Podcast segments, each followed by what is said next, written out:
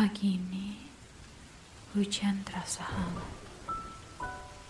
Riuh redam suaranya, buat hidupku terasa damai. Sangat damai sampai aku melupakan. Ialah peri kecil yang kutemui di bawah pohon maple yang seindah pelangi. Peras ayunya berseri, jemari-jemarinya yang mungil jadi semakin kecil saat tanganku menggenggamnya.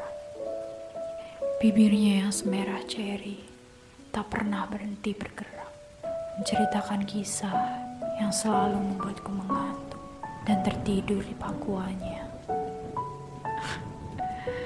Bukankah kedengarannya jahat? Ia hanya memperlihatkan senyum di bibirnya, kendati hujan selalu datang bersamanya. Aku membencinya. Aku hanya ingin terjaga lebih lama agar aku bisa menghapus hujan di wajahnya. Aku ingin terus bersamanya. Hening serempak, seakan telingaku baru saja disumpal kapas. Aku membuka mataku perlahan, sepi.